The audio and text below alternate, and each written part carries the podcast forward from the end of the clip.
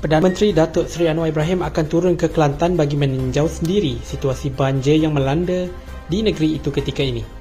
Perkara itu dikongsikan beliau susulan pertemuannya bersama Perdana Menteri Thailand Srettha Thavisin di Phuket, Thailand semalam. Sekretariat Jawatan Kuasa Pengurusan Bencana Banjir Kelantan memaklumkan jumlah mangsa banjir di negeri itu meningkat kepada 17,466 orang daripada 5,510 keluarga berbanding 15,994 mangsa daripada 4,967 daripada keluarga yang direkodkan malam tadi.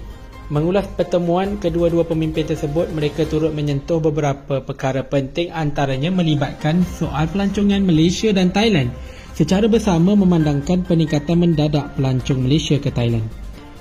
Mereka juga sepakat untuk bersama-sama membangunkan wilayah selatan Thailand dan utara semenanjung secara lebih besar sekaligus menjamin limpahan ekonomi dan kemakmuran buat rakyat di kedua-dua wilayah ini.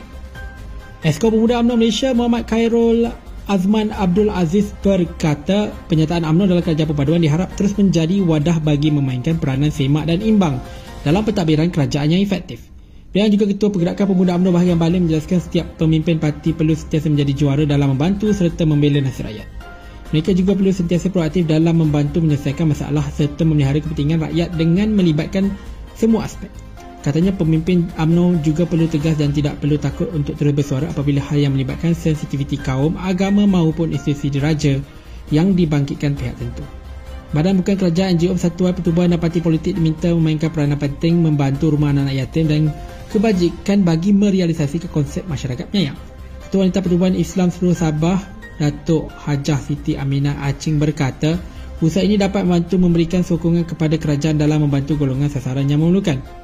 Dan juga ahli Majlis Kerja Tertinggi UMNO berkata kerajaan perlu bertanggungjawab untuk mencapai keterangkuman sosial bagi mengintegrasikan golongan anak-anak yatim, orang kelainan upaya dan ibu-ibu tunggal bagi memastikan mereka lebih produktif. Dalam perkembangan lain, beliau yang juga ahli Parlimen Beaufort turut meminta wanita di seluruh bahagian agar terus aktif menganjurkan program keagamaan khususnya mendekati dan membimbing saudara baru. Katanya banyak program keagamaan boleh dianjurkan untuk mendekati golongan ini seperti menganjurkan kursus fardu ain atau kursus kifayah dan program-program yang boleh meningkatkan ilmu serta kefahaman mereka tentang Islam. Ketua UMNO bahagian Lahad Ratu Syarif Musa Syarif Mabu menegaskan UMNO adalah parti yang sentiasa mengutamakan keselesaan rakyat malah akan berusaha sebaik mungkin bagi memastikan masyarakat mendapat kemudahan yang terbaik. Dia maklumkan bahawa usaha turun padang yang dilaksanakan bukan sekadar menyertai orang ramai namun turut meninjau melihat dan merasai sendiri bagaimana kehidupan masyarakat di akar umbi. Penyentuh mengenai jambatan konkrit yang bernilai jutaan ringgit dan beberapa projek yang sedang diusahakan, beliau berjanji akan memastikan perkara tersebut berjalan lancar agar keadaan lebih baik dan selesa untuk jangka masa panjang. Beliau yang juga Ketua UMNO bahagian Lahad Datuk akan mengusahakan agar pemerintah tersebut sampai kepada ke Menteri Kemajuan Desa dan Wilayah pada tahun hadapan agar UMNO terus mendapat sokongan rakyat secara berterusan.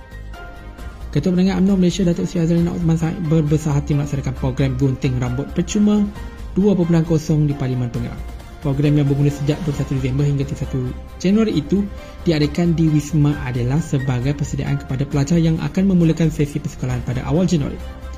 Katanya ia menyasarkan pelajar sekolah rendah dan menengah dalam kalangan B40 dan melibatkan kerjasama daripada penggunting rambut di sekitar kawasan parlimen tersebut.